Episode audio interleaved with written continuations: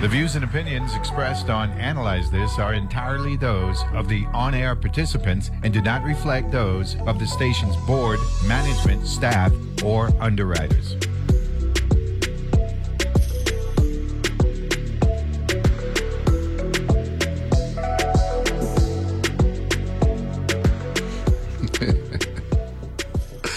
And we're back here at This. I want to thank uh, Ms. Risa O'Reilly Shern uh, for joining us in hour number one. Before we bring in uh, Ms. Uh, uh, Courtney Lang, uh, let me do some program notes for Channel 12. You know, the dozen, the, the reason why we have radio uh, today. We, PBS News Hour at 7 p.m. starts us off. Then we get the Great Chicago Five.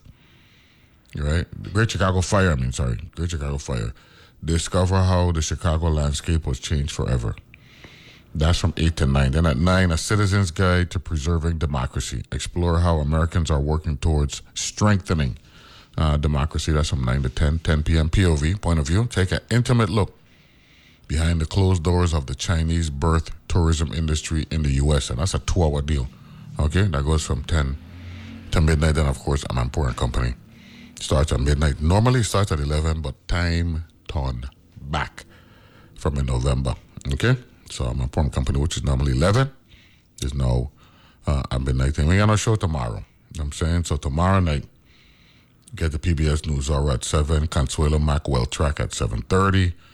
At 8, I'm sorry, in conversation with AARP at 8.30, Washington Week with the Atlantic at 9, Firing Line with Margaret Hoover at 9.30, and then the American Buffalo.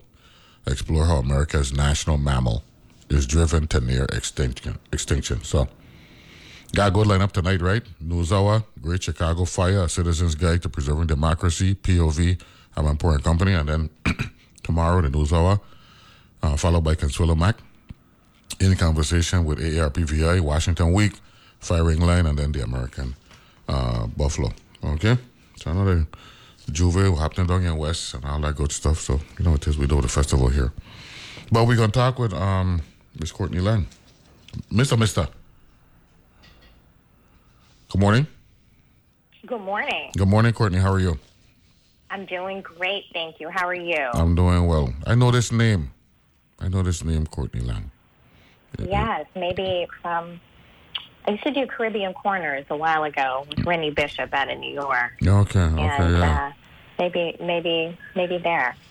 Okay, okay. Well, Happy New Year. Glad to have you on. Thank you. I'm delighted to be on. Happy Mm-hmm. New Year to you. I'm sorry talking about so Langco partners. Lank, mm-hmm. Langco and Partners. Langco and Langco partners. Okay, good. Mhm. Okay. Exactly. You're a lawyer? I am Where'd you study at? in a Ohio State University Oh, really? law school. Yeah, Undergrad where at? Pepperdine University. Oh, Pepperdine. You have the, the, the green Yeah. wave. The green wave. You went from a green wave to a Buckeye.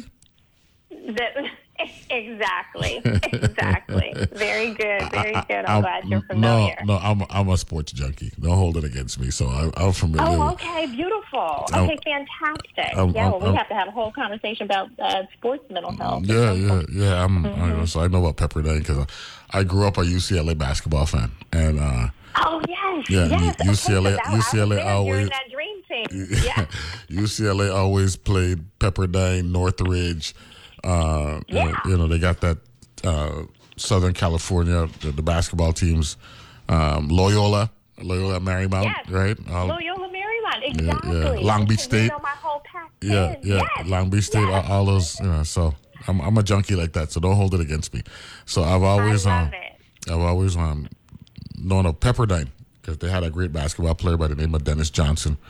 Uh, he Dennis was, Johnson, yes, Yeah, he played with- absolutely. yeah, he And played- well, well, he Doug wa- Christie. And, Doug, yes, yeah, yeah. He won a championship uh, with uh, the Seattle SuperSonics. Then he won a couple more with the Celtics. DJ, that's what he was known at. Yes. Uh, That's and, right. and plus, I just, I You just. I love Southern California. Like, For, I don't know what it is, but I went there uh, the first time I, I was 29 years old. I was Uh-huh. I've been watching it on TV, watching Chips, watching all the different the, di- the different sitcoms and different uh, you know shows, and I finally got to California before uh, one year before, well, some couple months before I hit 30, and I fell in love, and the, the, the rest is history. So Pepperdine, and then you went to Ohio State. I'm connected with, with Ohio State as well. My best friend, his both his parents graduated from Ohio State, so I've been a Buckeye fan. Uh, football team uh, for years, so you know I'm, I've been in pain since November because they lost to Michigan again, and uh, and that, that's that's been rough. that's been rough, but it is what it is. So we're, we'll talk about Courtney Lang uh, today. So you did your undergrad at Pepperdine. You got the Mm-hmm. JD at Ohio State, Columbus. Columbus, Ohio. Yes. What's that like? Mm-hmm. What's what's Columbus like? You know, it's a great city because the university is the entire city. Yeah, man. That's what that, all the Big Ten schools for the most part. Uh, Yes. yeah. If you went to a Big Ten school, the Big Ten, the, the, the university takes over the town, right? The entire, exactly, the entire town. So, yeah, it's it's very dynamic. It's grown a lot. You know, it was growing when I was there, but it has truly expanded. So it gives a good cross section of of the U.S. in terms of pulling, you know, so many different people. And from a popularity standpoint. Ohio State is one of the most popular schools in America. very popular. Yes, Yeah. that's right. Yeah, I, That's I've, right. I've, I've driven through uh, uh, Columbus uh, a couple of times. I've done the New York to Cincinnati thing, New York to Louisville, and Oh, and, and when yeah. when you leave when you leave Pittsburgh, um, the next stop is Columbus, and then you head south, uh, head down towards um, Cincinnati, Cincinnati, Cincinnati, Mm-hmm. Cincinnati. Cincinnati, Yeah, yeah, yeah, yeah, yeah, where I go. Cincinnati. Yeah. I love it. Yeah. So, um, tell us about um, Langco and Partners. So, Langco and Partners is a health equity and health justice public affairs firm. And what we are committed to is ensuring the right to health, particularly mental health and mental wellness. And so the nexus of what we do is empower, educate, navigate, and enforce the rights of patients and communities to have greater access to culturally and diverse treatment and care. Um, how did it come about? So the firm was founded just shy of 10 years ago, really based off of a need that I identified where the public health and the private sector weren't necessarily collaborating in this space around equity and justice in a way that empowers individuals and communities. A lot of talking at such a high level, but not at a personal level. And all healthcare is personal. So I founded the firm with the inspiration to help benefit patients and communities. And that's what we've been devoted to for the last decade. Now you've you've worked with um, some some of the big wigs. You know, um, they call them what big pharma. That's what they refer to them as. The big pharma. Yes, exactly. Uh, Pfizer. Yes, so I worked for an Eli Lilly and Company as the U.S. Public Affairs liaison, Pfizer, uh, federal federal advocacy, and covering the vaccine portfolio as well as neuroscience and specialty care. Um, prior to that, Wyeth, Pfizer took over Wyeth um, in a merger, and so it's been a beautiful tapestry of touching so many different disease states so many different families and patients from the private sector lens, but my passion has always been the community and really making a difference in individual lives. So converting some of that knowledge and making sure that it translates to real world support and help for people that need it. Now you, you did some studying uh, in in England, um, comparative health. Talk a little bit about what you learned over there. How how they how they deal, how they look at, and how they provide and access health care for folks living uh, uh, in United Kingdom as opposed to America. I mean, two different landscapes altogether. I understand that, but Completely. but Yeah, completely two Yeah. different landscapes. but but, Yeah, vi- but a vision a vision is a vision. So talk a bit from a, from a visionary standpoint, if you will. Yes, the the landscape in the UK with National Health Services is so vastly different than how we receive our health care. And the study um, and the certificate that I was able to acquire was really focused on European Union law. Mm-hmm. There were so many changes and still, you know, ever evolving on the healthcare front, but the comparing systems of care from different countries, different spaces and places, and why geography always matters to healthcare delivery was really the nexus of the program. So comparing national health services, which everyone is going to get care, right, to our system that is more democratized, but oftentimes in that leaves many people behind. There's an interesting tension on do we really provide the right to health in the U.S. or are we, you know, passively acquiescing to a system that continues to geographically isolate? And that's why it's so important to have this conversation with you in the Virgin Islands, understanding how we can do better this January, focusing on mental wellness and what that means for the overall improvement of our physical health care, our spiritual health care, our environmental health care, our emotional health care, and how we're documenting that. No. So the studies from a comparative analysis from the UK to the, the US and other systems around the world is really helpful to inform where we are today as we look at community health. Is this all about it's all about community at the end of the day. Are we getting the care that's needed to the end user?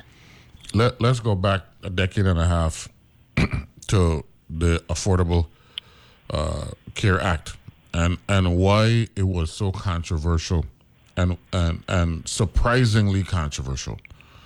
Um, Yeah. clearly, clearly, it got over politicized, but I'm still dumbfounded at how there there are those who have a problem with health care for everybody and affordable health care. And uh, it, it I, I know that politics is what it is and all that stuff. At the time, Yeah. I, at, at the time, I myself was a, a state senator here, but um, I, was it because of what they were wanting to accomplish, or was it because of who the messenger was, or a combination of both? At the time, we had a president who was a, a, a, a person of color who was moving this, made this happen. It was a priority when he campaigned, and uh, it impacted the political terrain. Um, Tea Party, the, the Tea Party, the Tea Party literally was born because of the the, the, the Affordable Health Care Act, uh, Affordable Care Act, uh, uh, all that stuff. W- why was it as controversial as it was? Um, and of course, of course, you had the, you already had a template in place, and people's pocketbook pocketbooks are going to be impacted um, in terms of money they're making, in terms of costs, uh, what, what have you. Looking back at it, you know, we have the benefit of hindsight now. When you look back at it, what, what, why do you think it was it, it was that turbulent, for the lack of a better term? Well, yeah, Neville, I think you hit the nail on the head, right? Who the messenger was. Anytime black people are in a leadership position, and we see it every day on the front page of the paper, unfortunately, there are the naysayers, the attacks come at a disproportionate rate. Because what the ACA did is actually deliver a solution to people who, without the Affordable Care Act, would not have even been able to access the system of care in a very intentional way. My challenge is always can you imagine facing the COVID 19 pandemic if we did not have the Affordable Care Act? Wow, that's scary. Can you imagine? Look at the death toll that COVID has taken on our communities, on black and brown people. Can you imagine how we mm. would have suffered three times, five times, ten times greater without the ACA? Mm-hmm. And just people across the nation, the territories, we would have been dying at a much higher rate. We actually owe a debt of gratitude to the Obama administration for being advocates for patient health And Justice, because we uh, have and, all uh, been a benefit. and, and Justice John Roberts, who saved it Yes. In 2012. Absolutely. We, we got we got to give we the, we, we got forget this. we got to give the chief justice his propers. We got we got to give. So this decision that right. Yeah, yeah. That preserved it. Yeah, yes. he he. I remember in 20 and and that was just two years into it. They were ready to kill it. Correct. You know, within two years, they didn't even give it a, ch- a, legitimate chance. It was about you know protecting um, the folks who finance campaigns and who had a problem with with, with um, changing the landscape. And and, right. and here we are. And then ten years later, we had a pandemic. Ain't that something? From It- twenty from, it- it from was- 2010 to yes, 20 to 2020, Yes. and then and then uh, you know the the need for for for health care um, was so critical, and Uh-huh. it, it, it literally showed that that the Affordable Care Act um, you know was a lifesaver, literally and figuratively. That's that's correct, and we are all beneficiaries. And I think that part of the challenge for this divided world that we live in is that a lot of times people don't see themselves as beneficiaries, but we have all benefited greatly by the ACA just by the sheer volume of people that are in the system. And to your point, which I think was a beautiful one, understanding um, how political expression and association does make a difference in the decision making of how we receive care and how care is delivered. and how we're educated. I think that uh, we, we, we tend to take that part um, a little bit for granted um, because everything we do in life uh, nowadays is continuing education. You know, uh, and, yes. and it's so important Yeah. that, that we get people to buy into. Um, don't just do something because somebody tells you it's it's good for you. Do it because it allows for you to, to broaden your scope and to have a better understanding of you know what we're dealing with and uh, what have you. We're talking with uh, Courtney Lang, um, a Pepperdine Green Wave, Ohio State University Buckeye, uh, and her company, um, Lang, Langco and Partners, and they're in the business of uh, um, fundamental rights to health for patients, public health, and social change. And uh, Courtney's a pioneer in improving patient and provider advocacy, provide, promoting mental and emotional wellness, and spearheading a humanistic approach uh, to healthcare uh, delivery. Uh, a healthcare leader, Courtney consults with organizations on access, affordability, structural racism, and the importance of systemic change. When we come back uh, from our from our first break, um, I want uh, us to get into um, in looking at the Virgin Islands uh, template and our terrain. Uh, what can we do uh, as a people to continue to understand why um, knowledge of of healthcare and, and, and, and knowing how it can make for a better society uh, can benefit all of us as a people. Um, we're going to take our first break in this segment and then uh, in this hour, and then uh, we'll come back and continue our conversation uh, with Miss Lang uh, right after this.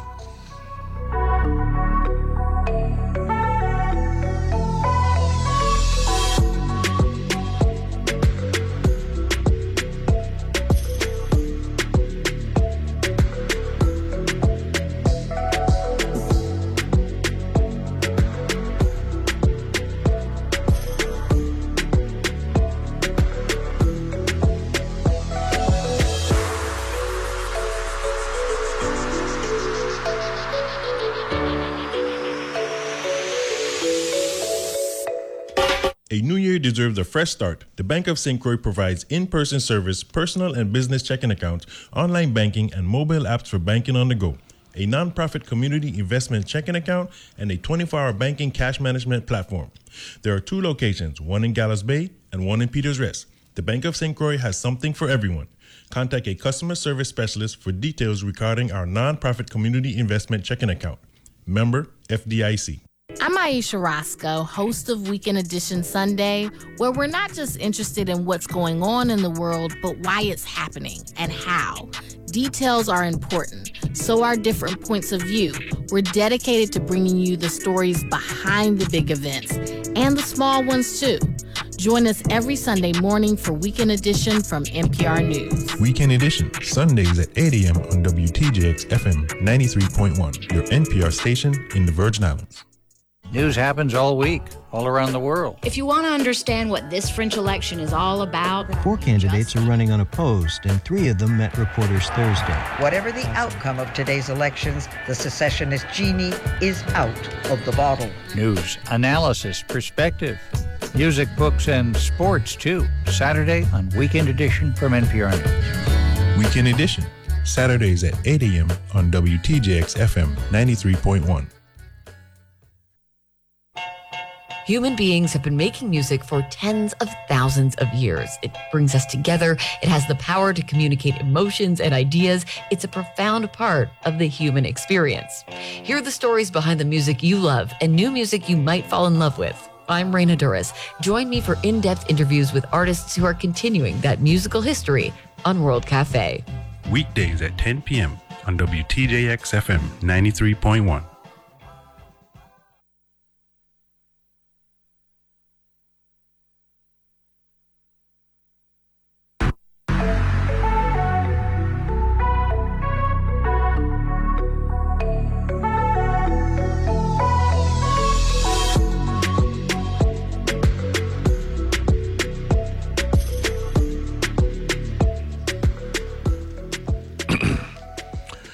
And we're back here on Analyze This, and we got um, Ms. Courtney Lang, JD, founder and principal of Langco and Partners, joining us, and we're talking about um, everything associated with uh, public health, uh, emotional and mental wellness, uh, understanding the landscape. Good morning once again, counselor. Glad to have you on. Good morning. Good morning. Good, Good morning. Thank you again, Neville. Yeah, you've done you've done your uh, your homework with respect to um, healthcare in the Virgin Islands.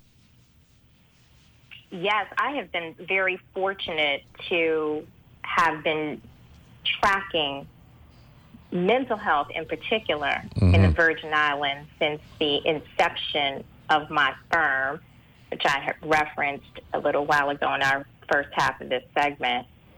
And I am moved and motivated to really help bring greater visibility to some solutions that can really make a difference here. And I'm delighted to have this conversation with you um, and really help to support the community. Now, um, mental health um, has become a high profile um, topic and got, getting, getting the attention uh, it needs um, really in the last, I'd say, 10 to 15 years here in the Virgin Islands, but our problems go way back um, before that. Uh-huh. Um, uh-huh. Talk a little bit um, about um, the stigma that, that we had to overcome into accepting that, you know, mental health uh, is a very serious problem. We just can't look at those who are affected as getting caught up, and uh, so be it. Um, that we have an obligation to to try our best uh, to support them and, and, let them know that um, they can uh, cycle their way back to being contributing members of our society. Yes, they are us. We are all impacted by mental health. I serve on the board for Mental Health America, and I chair the ad hoc committee on anti racism, equity, and social justice. And I have evolved my perspective. They are us. We are all in this tapestry of mental wellness together. But there are three fundamental questions that I always try to impart to audiences what everyone needs to know is where do I go for help? Who do I call? And what do I do? In the Virgin Islands, if we can answer these three simple questions, and this is true for all communities, but particularly here, where do I go? Who do I call? And what do I do? We can answer those questions. We will meet and face and improve the human condition here in the Virgin Islands. And I think we have an opportunity today to actually move the needle to help address some of the challenges right now that are making it difficult for individuals to navigate the system of care. Um, knowledge is king, queen, rook, bishop, knight, pawn. Uh, how do we go about um, getting that educational component to the levels that we need it to be? For example, um, you know, we grew up, you know, hearing bad things about Fidel Castro, communism, and all that stuff. But the reality is, th- th- if there were two things that um, he uh, was adamant about providing for his people, was education and healthcare. And Uh-huh. and of course, you know, as a as a Che Guevara, uh, you know, admirer, right? Let me put, let me put it that way. I can't Yeah. say a disciple because I, there's certain things that certain extremes that he went to that I don't know if I have it in me.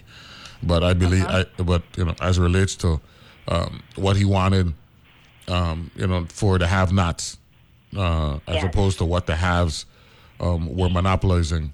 Um, healthcare, um, and he was a doctor.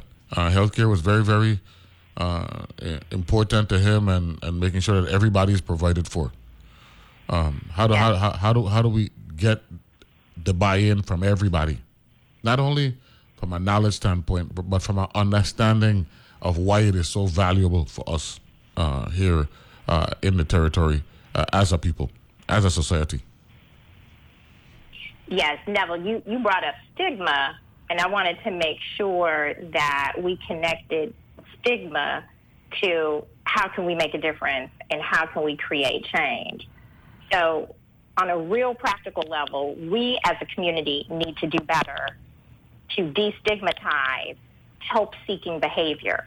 When individuals are seeking help, we actually need to stand with them in support of treatment, in support of care. We cannot approach mental health with a stigmatized impression, right?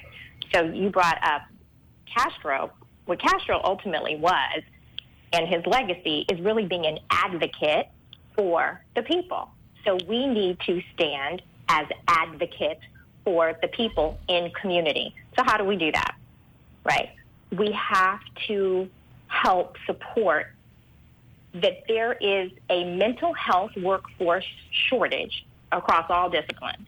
But we must, must, must, must emphasize with the political leaders here in the territories and beyond that resources need to be dedicated to make sure that the needs in community can actually be addressed with providers in community. If you have to travel a long ways, it's not going to happen. We need to embed psychiatrists, counselors, and psychologists in community. I was completely taken aback when I pulled the vital statistics for the U.S. Virgin Islands and realized that 22.5% of middle school students, middle school, had suicidal thoughts.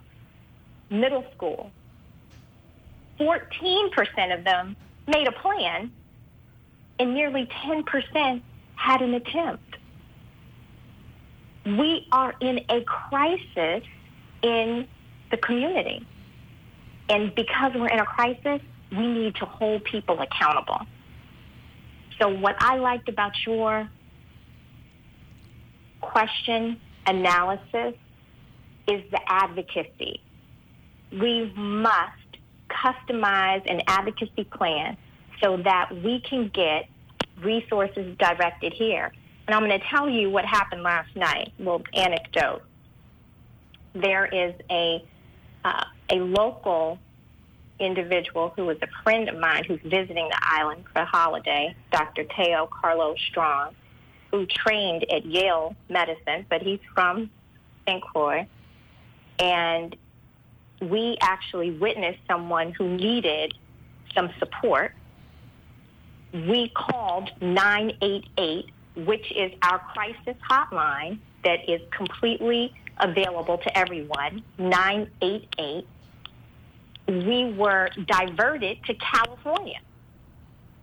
No one answered the phone locally. Wow.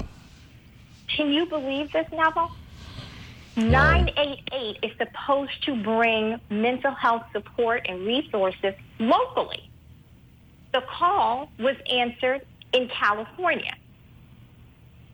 How is that helping the person here if the call is answered in California? So, what I liked about being with Dr. Strawn in, in the fact that he is a, a licensed psychiatrist and, and practicing in Connecticut, he has a telemedicine practice and you know is able to to assist and i think we need to do a better job at linking people through the telemedicine but you know he's local he was graduated here from central high school we were together and identified there's a huge gap if the call is being diverted to california undeniably a huge gap. And these are the gaps that we need to fill. We need to actually remove. Um, because you We need must remove them. you, you need that you need you need you know there, there's something about communication that we take to tend for granted take yes we tend to take for granted and um, you know you would want somebody on island to be the to be the one answering the questions not diverted yes um, to someone who has no zero knowledge of, of the terrain and what we're dealing with. Yes, and we want to make sure that the person uh, on the other end of the line, when it's a crisis call, and this was in fact a crisis call, Mhm. there was clearly someone who was having a mental health crisis. We want to make sure that the call is answered locally, that the help is supported locally, and that the culture is taken into consideration. We want to make sure that the person on the other end of the phone understands the language that I speak and the nuances that I speak and doesn't misunderstand me and how I talk and how I relate and how I describe the pain or the situation that I'm experiencing. We want to make sure that person isn't minimizing my story. So this is where race equity and culture and all of these other social and societal factors come into play because we must demand that our crisis platform minimally is intact. And right now, we identify that gap, but we do have the opportunity, not just with the advocacy, but we have an opportunity with the children, with the youth, to really make sure that we start encouraging a broader workforce, encouraging a community that really is invested in a workforce to address this youth mental health crisis that to transform the next generation, right? So if we had the opportunity not just to educate, but yes, how you said to communicate, we need the other opportunity is to navigate. We have to identify the, the spaces and places that are safe here where people can immediately get help. There is a bed shortage in the Virgin Islands.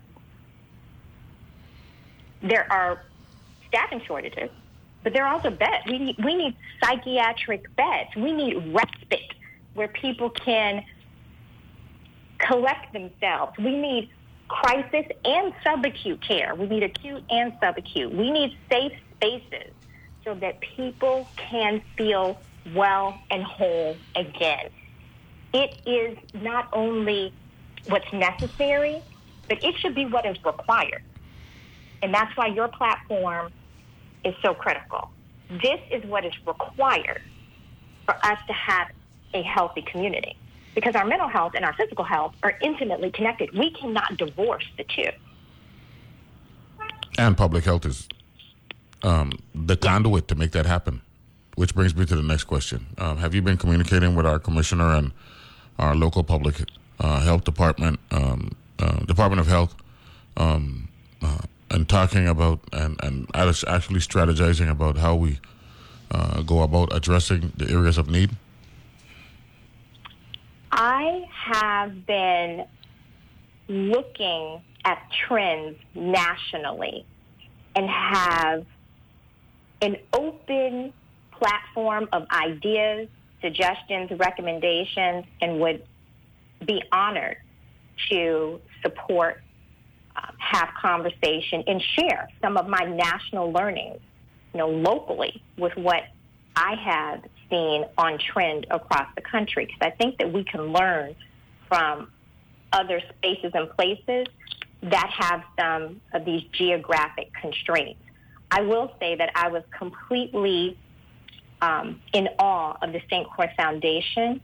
I thought that the work that has been done on the Kids Count data book and initiative was fantastic. And I believe that was under the president of Deanna James of St. Croix Foundation. Yeah, St. Croix Foundation. who was really yeah. stewarding that, Mm-hmm. collecting data on the aftermath of natural disasters, collecting data on the aftermath of the pandemic. And this brings up why we need to have the data. There's a little bit of a gap in the Virgin Islands. I was pulling data knowing that I was going to talk to you, and the data sets were a little bit inconsistent. We need some data standardization so that we can have data equity, so that we can make sure that the solutions are actually being targeted to the neighborhoods in the communities where we live. We have to be very specific and intentional with data. And a lot of times, what I've found is that people are scared of data. They don't want to report data. You know, data's scary. It's a lot. We need the data. Data equity is essential, and we need to hold public health accountable to making sure that the data standards are set so that we report out statistics that can actually permeate to that individual neighborhood level. This is the vision. So while I have not met with local officials, what I have done nationally can help to inform process. I have, however, been monitoring the trends. I did share with you my my colleague who, who is from here, who grew up here. We have been looking at trends in, in various um, other of, of the Virgin Islands, St. Thomas as well, looking at trends um, across the platform. And one thing that we have noticed is that from an advocacy perspective, you hit the nail on the head. The visibility is not there. And if we can collectively take leaders to amplify the visibility, we can bring greater attention. But at the end of the day, we need to help navigate where are the spaces that people can go here today and get help that they need. Just want to crack a little joke. Um, data. I know you said data. We like to say data in these parts. Oh, data. Okay. No, no, no, no, no, no, no, no, no, no. Okay, it's not data. it is. It is data. No, Stand corrected. no, I'm just having fun. corrected. No, I'm just having fun. Data. People, people say data too. I just like to say the data because you know I'm, I'm a hip hop guy, so the data, you know, and all that stuff. the I- data. I yeah, got it. I got it. No, I'm just it. having fun. I said I couldn't wait. I couldn't love wait. it. I couldn't wait for you to finish so I could tell you the data. You know what I'm saying? The data. Yeah, I got it. The us. data. That's us. You know, when we come back from, from this break, I want to talk about um, something that that uh, took place in the pandemic. Okay. The the George Floyd murder, um, Memorial Day, uh, 2020, um, literally um, was a catalyst for um, public protests globally, and and it showed how everything uh, in life is integrated, and the, the the the reason for the global protests wasn't just about the murder. Um, I had my friend John Abramson on with me um, that summer, and he was breaking it down for me. And he's a a, a health um, you know, guru, and he said the, the distribution of wealth is a concern that we need that that, that necessitated uh, a lot of those protests. So I want to talk about that when we come back from this break. We'll be back right after this. On Wait, Wait, Don't Tell Me, we are not afraid to stand up to the high and mighty like Jeff Bezos. He had that big cowboy hat on. he looked like like a shrink ray had hit Garth Brooks. I'm Peter Sagal. Join me as we speak truth to power, at least until power agrees to buy us out, on Wait, Wait, Don't Tell Me from NPR. Saturdays at 1 p.m. and Sundays at 2 p.m. right here on WTJX FM 93.1, your NPR station in the Virgin Islands. He said that black smoke was constantly coming out of the burn pits 24 7. And my reaction to it was like, wow, that doesn't sound very safe. Wonder what that's about. And in my mind, I couldn't imagine at the time that type of system operating could potentially harm our service members. Journalism that seeks and reveals. That's on point with me, Meghna Chakrabarti. Weekdays at 1 p.m. on WTJX FM 93.1, your NPR station in the Virgin Islands. Doom scrolling. Let's break that habit, folks. I'm Ayesha Rascoe, host of Weekend Edition Sunday, where if you want to know what's going on in the world and why it matters, all you have to do is give your thumb a rest and perk up your ears. We've got the news, but we've also got curiosity, joy, and surprise. Tune in for Weekend Edition from NPR News. Weekend Edition, Sundays at 8 a.m. right here on WTJX FM, your NPR station in the Virgin Islands.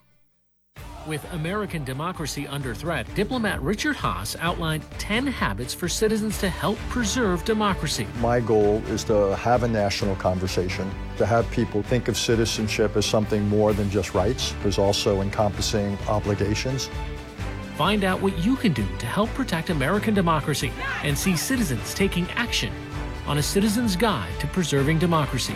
Tune in January 4th at 9 p.m. on WTJX TV, Channel 12.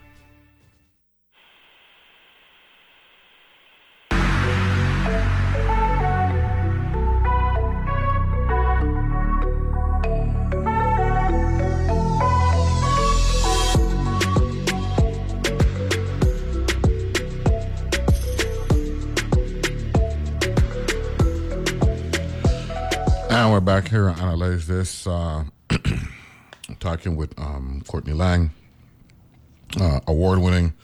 Um, I, saw, I saw a document here where you were awarded um, the ABHP President's Award.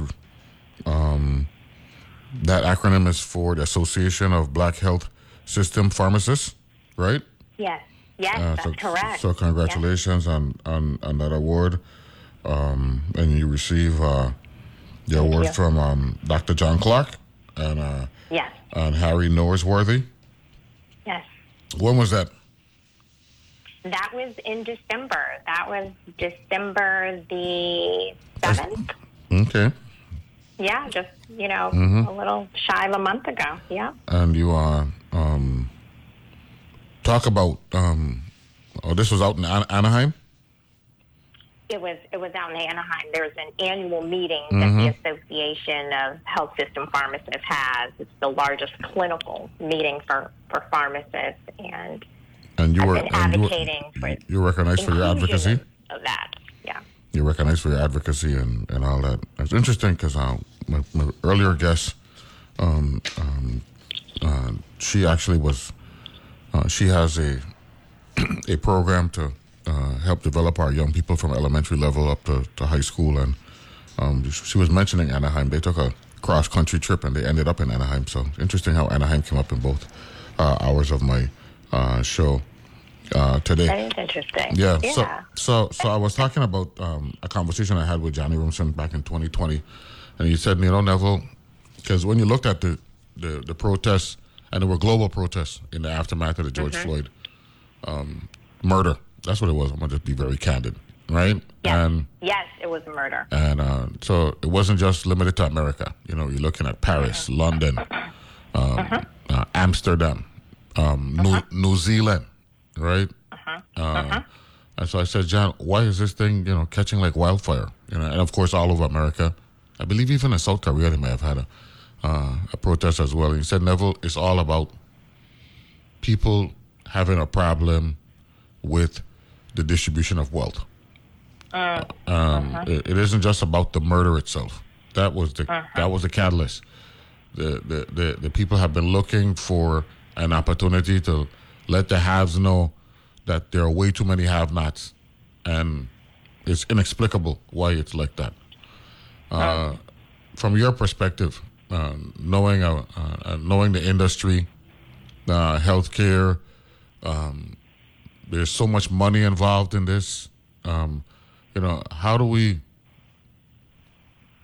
just from I mean a, a practical standpoint, right? Try our best to level the playing field a whole lot more than it is now. It's not going to be perfect, but you know we got to do something because as it stands right now, the monopolization of healthcare. Um, even though we got to give the current administration credit because he was bragging about insulin prices um, being at thirty-five dollars for our, our, our elderly population, effective Monday, things of that nature, which which is a start. But uh, what else do we have to do uh, to get us to where uh, people are feeling better about the distribution of services? Yeah, I I love how you framed the socioeconomic deficit in communities. That it's a it's a gap of of wealth. It's a gap of economics. I would also argue that it's a gap of health. That George Floyd's murder unmasked, unveiled, illuminated what we have long known in black and brown communities is that racism is a public health crisis.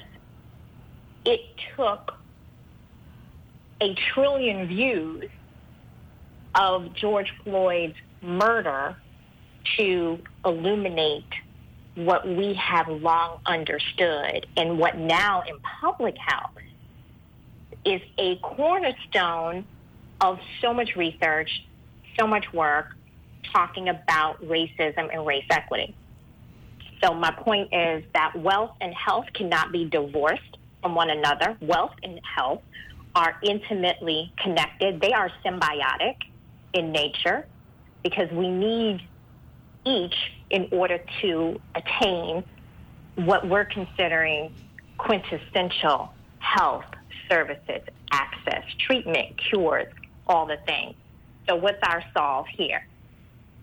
At the top of the hour, you brought up Roberts, Justice Roberts, Chief Justice Roberts, and the SCOTUS decision with ACA. Mm-hmm. I would argue that your emphasis on Robert's role in terms of protecting access to care is intimately connected to this part of the of the conversation because this is a health justice issue. What is health justice? Correct. Right? What is health justice? Right?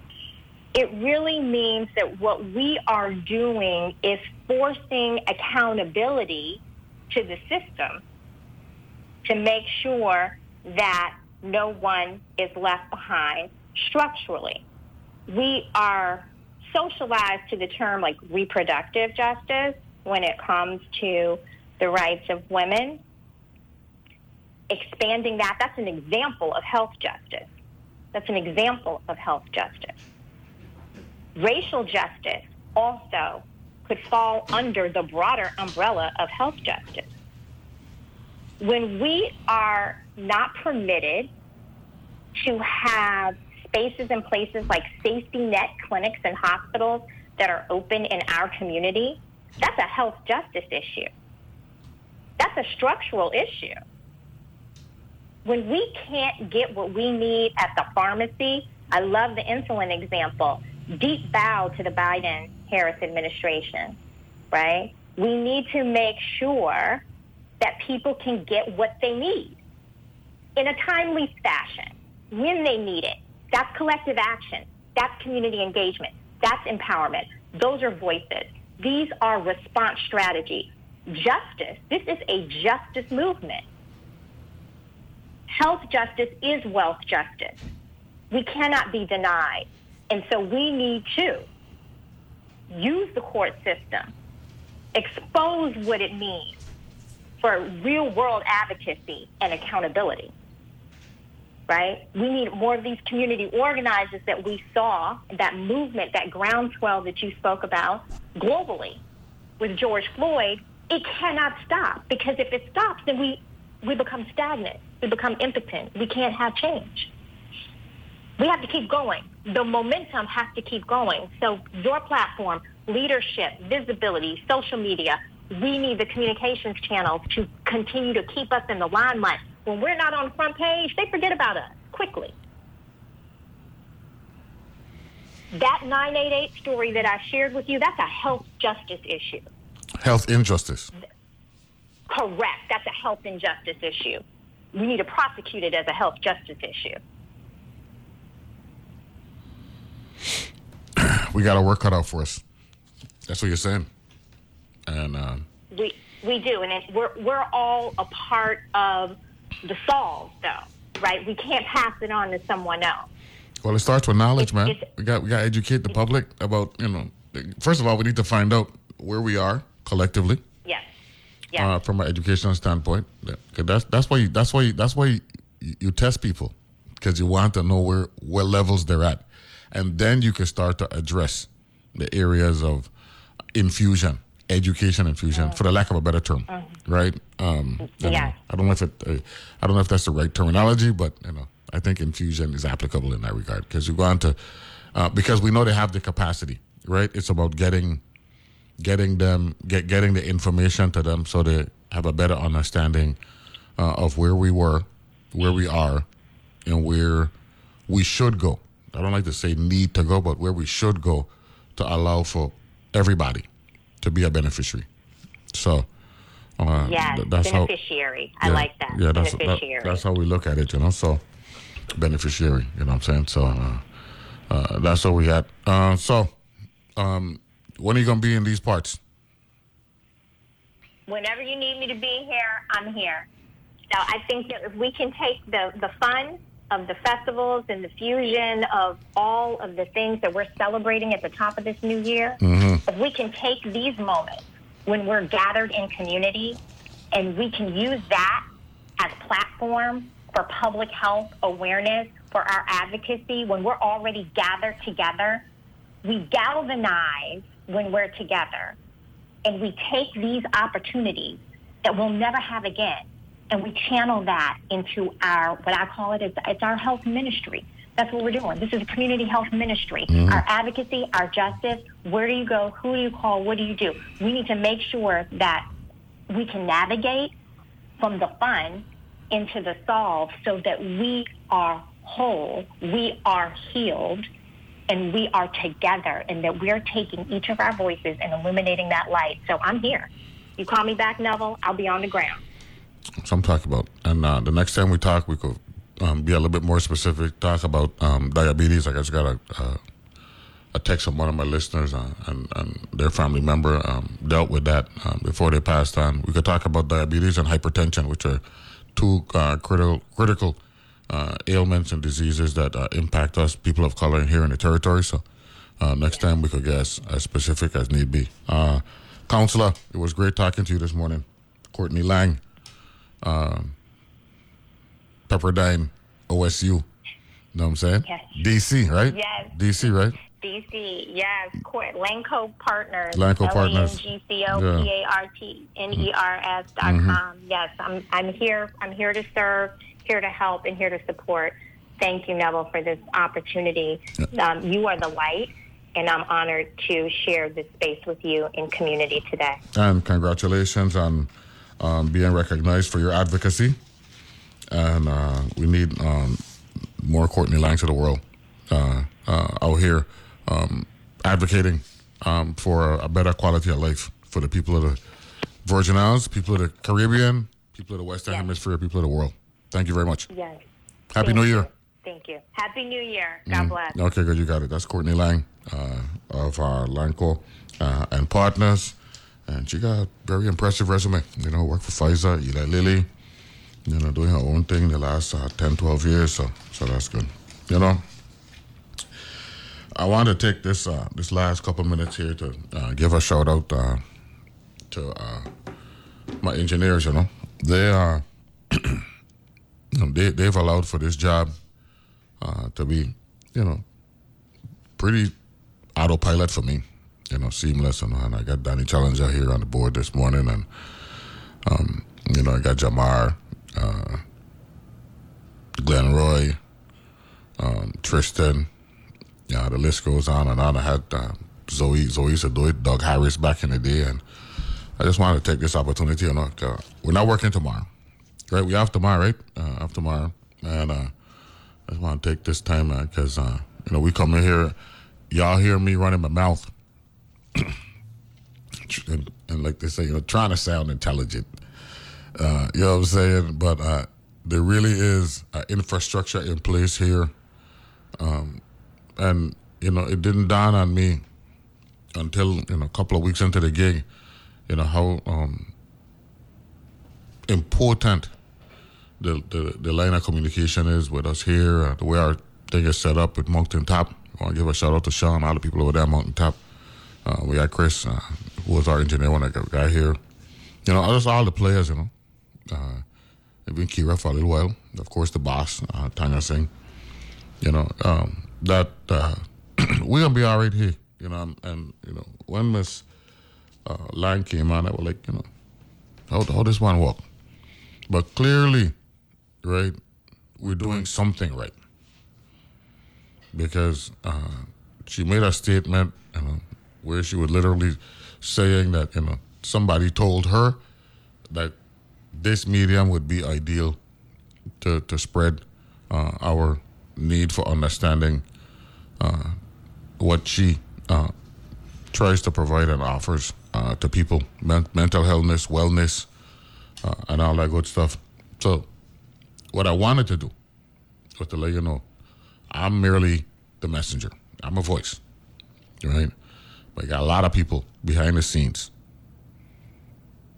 that make this, you know, the informational medium.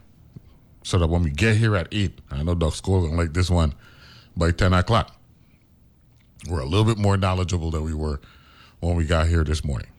And uh, I am grateful to all of them. And, you know, uh, very rarely we have misunderstandings. Very, very rare. You know, of course, that's you know, respect you know, for each other as a part in that. But I just wanted to take this last couple minutes here uh, before we got another long weekend. Cause you know we had a, a four day last week. We're gonna have a four day. I mean a three day last week. We have another three this week. Three day this weekend. Uh, thanks to man, and let's make uh, 2024. You know, the the productive year that uh, we can make it be uh, here on analyze this going forward. Muchi Shang. Um, that picture you sent me, I put it on internet and also, and people liked it with the president and, and Lola and Melba and the others, uh, parishioners there and the priests uh, as well when the president uh, went to church, uh, went to mass on Saturday afternoon. Okay, so we good. Enjoy the long weekend. Happy Three Kings Day.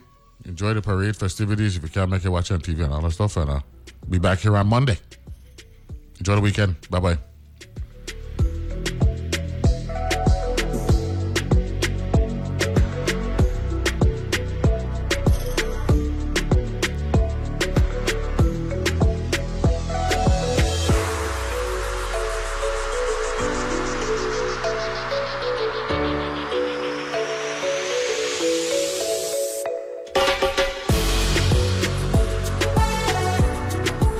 The views and opinions expressed on Analyze This are entirely those of the on air participants and do not reflect those of the station's board, management, staff, or underwriters.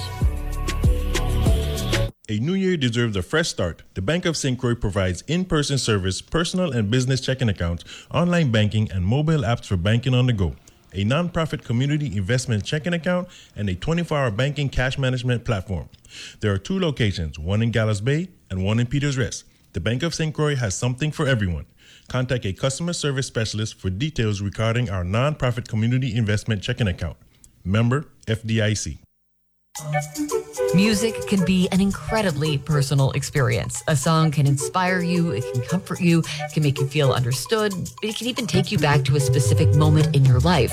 And it all begins with the artist.